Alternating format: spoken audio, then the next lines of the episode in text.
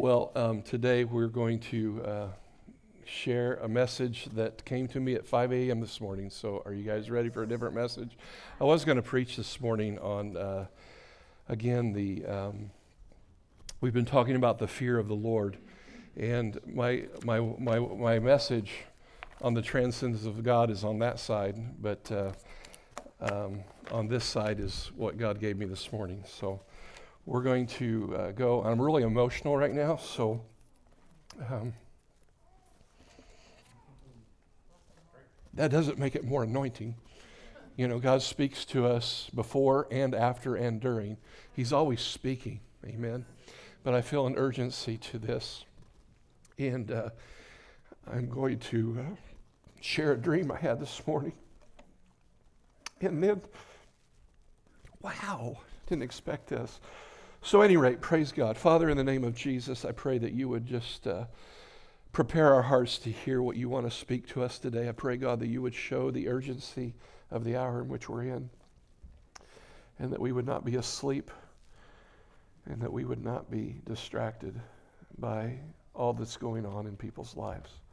But, Father, that we would truly hear your voice and that we would respond exactly how you want each of us individually to respond today that there would be no manipulation, there would be no guilting, that only we would be led and convicted by your Spirit today. So, Holy Spirit, I ask that you would convict all of us today. I ask for a move of the conviction of the Spirit of God in this house today.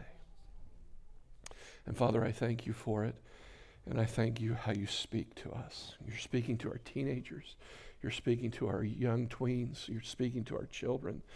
You're speaking to our young adult children in visions and dreams. You're engaging and you're arresting our hearts. And we say we want more. We, we give you the authority today to rest our hearts and to uh, challenge us to, to hear your voice. And so, Lord, I thank you for that in Jesus' name. So, um, today, I, I, know God is going to do something really neat. He always does every Sunday. We're so blessed at New Covenant to have an amazing worship team that blesses us and leads us into the, to the presence of God. And God's presence is, is so strong every Sunday here at New Covenant. And uh, if you don't feel God's presence, um, I want to take your pulse uh, because he shows up, you know, and, and in, in our culture that's looking desperately to see that God is real, you know, we don't see God with our natural eye, we see God with our spiritual eyes. And we feel God with our spirit man. And, and he comes in waves, and he comes, and he's been coming, and he wants to come more. And he wants to blow you off your feet. and so, um, early this summer, um, Pastor Tom gave us a prophetic warning about um, that he felt like the God was wanting to do, some, do something in the fall. And he issued a, a prophetic warning. And do you got any, does anybody remember what that prophetic warning was?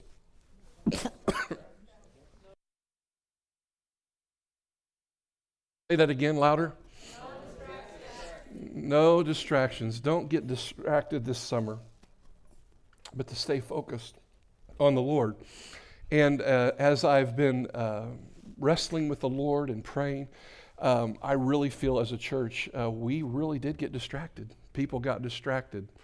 And so last night when I was in bed around 5 a.m., I woke up after a dream. And in my dream, um, I was putting my message together in my dream. And, um, and it was for, uh, for Sunday morning. And uh, Karen was yelling at me from upstairs in the house. And she kept saying, Eric, hurry, hurry, look outside, look outside. And I was focused on the message. I, uh, and she goes, There's some, and she said some kind of animal outside. You've got to see this. And I was like, and I stayed focused on the message. And she just was so adamant. And so I walked to the basement. It's not even our existing house, it's the house that we were at where we started this church at in my basement. And so I, I, felt like it was related to the church because of that. And so I go out to, to the walkout basement and I look out into the woods. And there's an animal out there that I've never seen before. It was very, very, it was about that tall and about that wide, had a long tail. and it was just uh, uh, it was an amazing sight. I don't I can't even tell you what kind of animal it was, and so I I looked at it and then I went back to studying and preparing the message, and then another scene came forward in my dream. In the next scene, I was uh, I was in church, and we were with lots of people. And, and the room was very, very busy. People were everywhere, and there was lots of conversation. And I'm also being distracted by all the people for my message, and I'm still, I'm in this state of preparing the message, but there's such a busy commotion within the church and people talking and all that kind of stuff. And it actually even happened to me this morning as I was here, everybody had something where when something needed to be announced, something needed to be done, and there was many people pulling on me as I was focusing on this message. And, I, and so it even happened literally in the physical today. But in the dream, I, I was preparing this message, and, and, and there was lots of distraction. And then the, next scene, which was really unusual, the next scene I'm taking, I'm talking with my cousin, and I'm selling my first car. And uh, car many times represents ministry. And uh, so by my first car when I was in high school, I don't know if Mike remembers that Mike was at my high school, but I had this really sharp Cougar XR7. It was a 1967. It was red, white vinyl type, white leather. It had air conditioning, had hesitation wipers. I mean, this car was loaded. And I really wish I had it back because that puppy would be worth a lot of money these days. But in the dream, my cousin is, uh, wanting me to sell this, uh, uh, this 1967 Cougar. And uh, he introduces me to Bob Luttrell, and Bob Luttrell is who I bought my existing home from. So this is really, really crazy. And I know Bob, so he doesn't need to introduce me to me. But Bob has some antique cars, and Bob comes up and he goes, Oh, I know you. And to make a long story short, I joke with Bob about giving me $75,000 for this, uh, this, um, this car. But again, it was a distraction uh, uh, about what was going on because I'm still in the dream. I'm preparing for a message today. And so it, it had to do with personal belongings, it had to do with ministry and not getting distracted. All this, this, whole, this whole dream this morning was about distraction. And so I, I, I, say that dream to kind of, because this morning I was a little startled. I was, I was praying and I was ready for that message. And, and I was like, okay, God, are you really wanting me to change course this morning and go a different direction? And I really felt a release from the Lord. And He said, Yeah, I want you to change the flow. And the fear of the Lord is the beginning of wisdom. The fear of the Lord is the beginning of wisdom. And so um, I was distracted by my wife in the dream, and she's very highly distractible. She's so beautiful. Uh,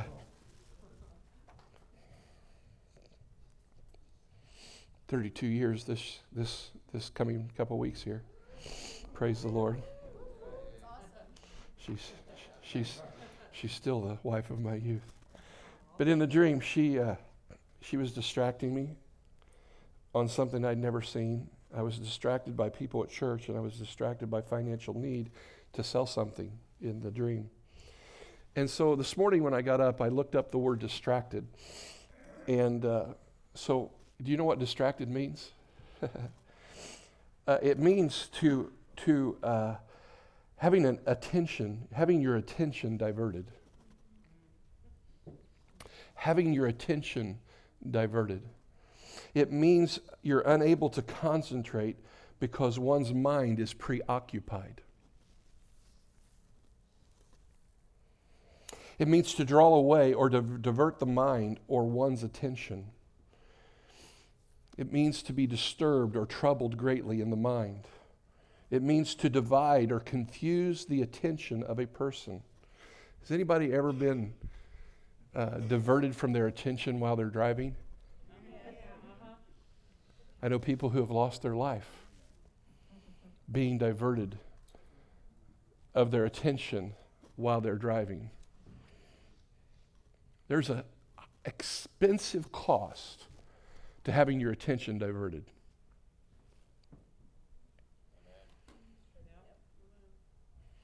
My wife is on me about not responding to text messages in the car because she loves me so much.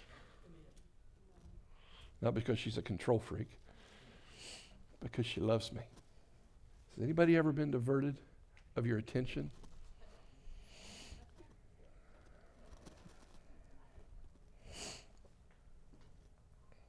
My question this morning what has been distracting you? Pastor Tom gave us a warning that I don't think we heeded well. And I want to ask you where has your attention to God been diverted? What are you worried about that is preoccupying your attention?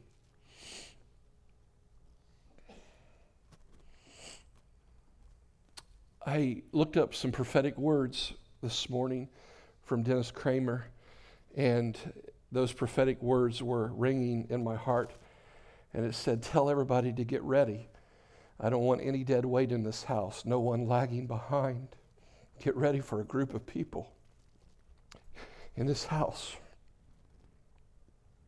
who will press in to the purpose of God that He has destined us to.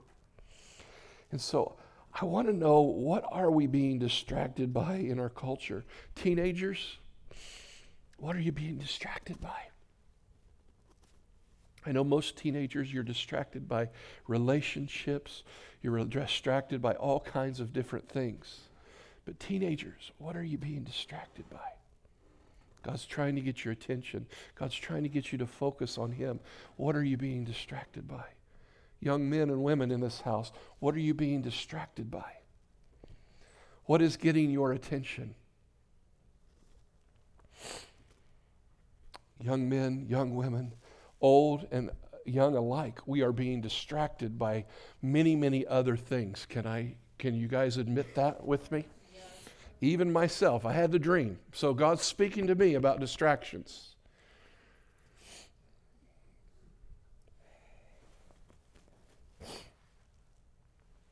May I suggest that many of us have been distracted and unable to concentrate on God because and, and, and, unable to concentrate on God and His purposes because we are consumed with worry, anxiety, pressure.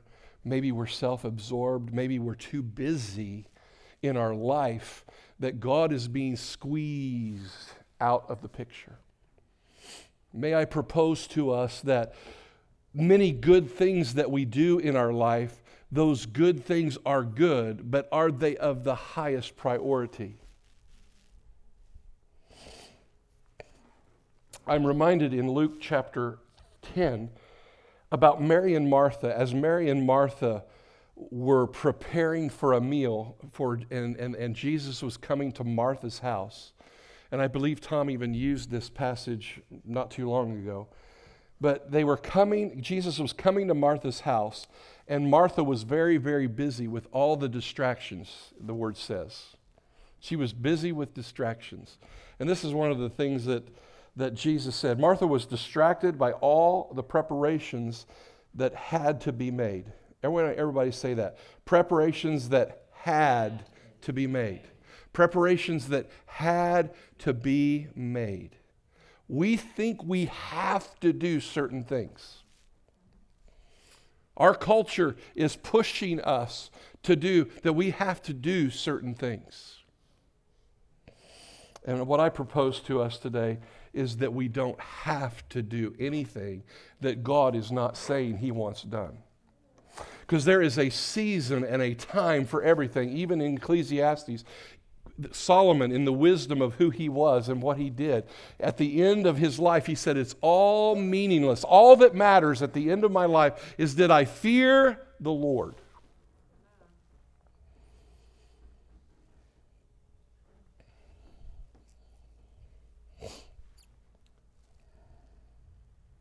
And Jesus said to, to Martha, You are worried and upset about many things. what she said she had to do, this is what Jesus said You're worried and upset about many things, but few things are actually needed. Mary has chosen what is better. And so this morning, I, I don't have a long message. I just have I want us to really get alone with the Lord this morning. I really, I really want you to be able to zero in on what is distracting you. You know, in our lives right now, uh, my daughter and her husband have bought a house, and we are helping them paint and fix it up, and and it's a lot of work. It's a lot of work. Thank God Abraham came home. He did the he power washed the sidewalk and power washed the gutters and I mean it's a lot of work. I, I know the Lunzes, you guys have been getting in a new house and and, and it's so easy to get distracted by stuff. Stuff. As a matter of fact, that stuff, guess what's going to happen to it? I can't hear you.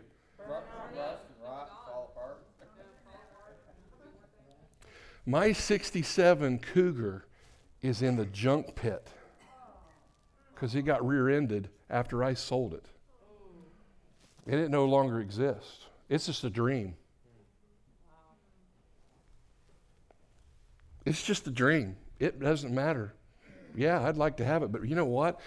If I had a 1967 Cougar that I was to fix up, you know what it would be to me? Matter of fact, I would spend time on a dream that really doesn't matter. But it fulfills an emotional need that takes me all the way back to high school.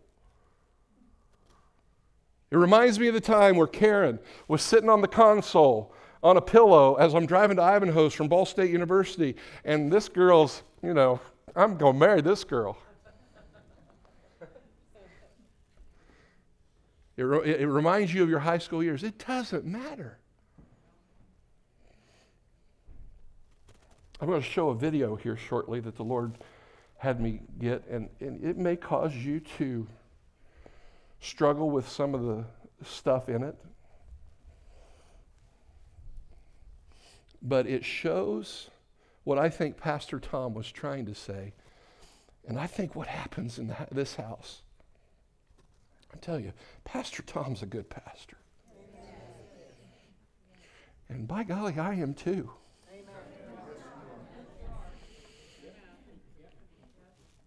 And I'm not going to apologize for that. But I'm telling you, sometimes you guys don't listen to us. And you take us for granted. And sometimes we're declaring, we are usually always declaring the word of the Lord. Are we messed up sometimes and are we jacked up? Uh, mainly Tom, not me, but yes. I mean, but I promise you, we are praying and we are seeking the heart of God for the souls of this house. And I have a responsibility before God that I will stand before Him and I will have to give an account upon my life for you. Now that's heavy. Because when I stand before God, if I don't warn you, that's going to be on my heads according, head, according to Ezekiel. That the, that the blood of you will be on me because I didn't warn. And so the word that Denny Cramer gave me years ago was get ready, get ready, no one lagging behind. Tell everybody to get ready.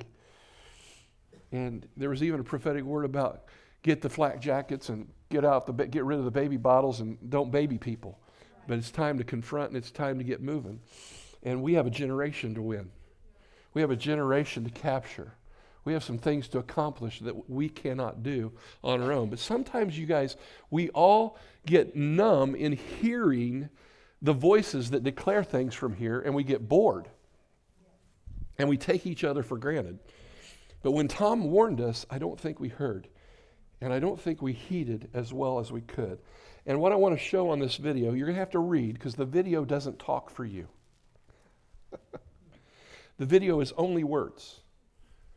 But the video shows the attempt of the enemy to distract you. And this t- the title of this video is Distracted. And I'm going to let it speak a thousand words. See if this challenges your heart. I'm calling us, I'm warning us, I'm warning myself. I'm warning us. I'm warning us. I'm warning us. The Lord is wanting to do something in this church in this region and it won't be with half baked Christians or consumed Christians or too busy Christians or whatever. If you will stand with me, I ask that you would deal with God this morning, however you deal with God. Where has God been pushed out of your schedule? Where have you been distracted?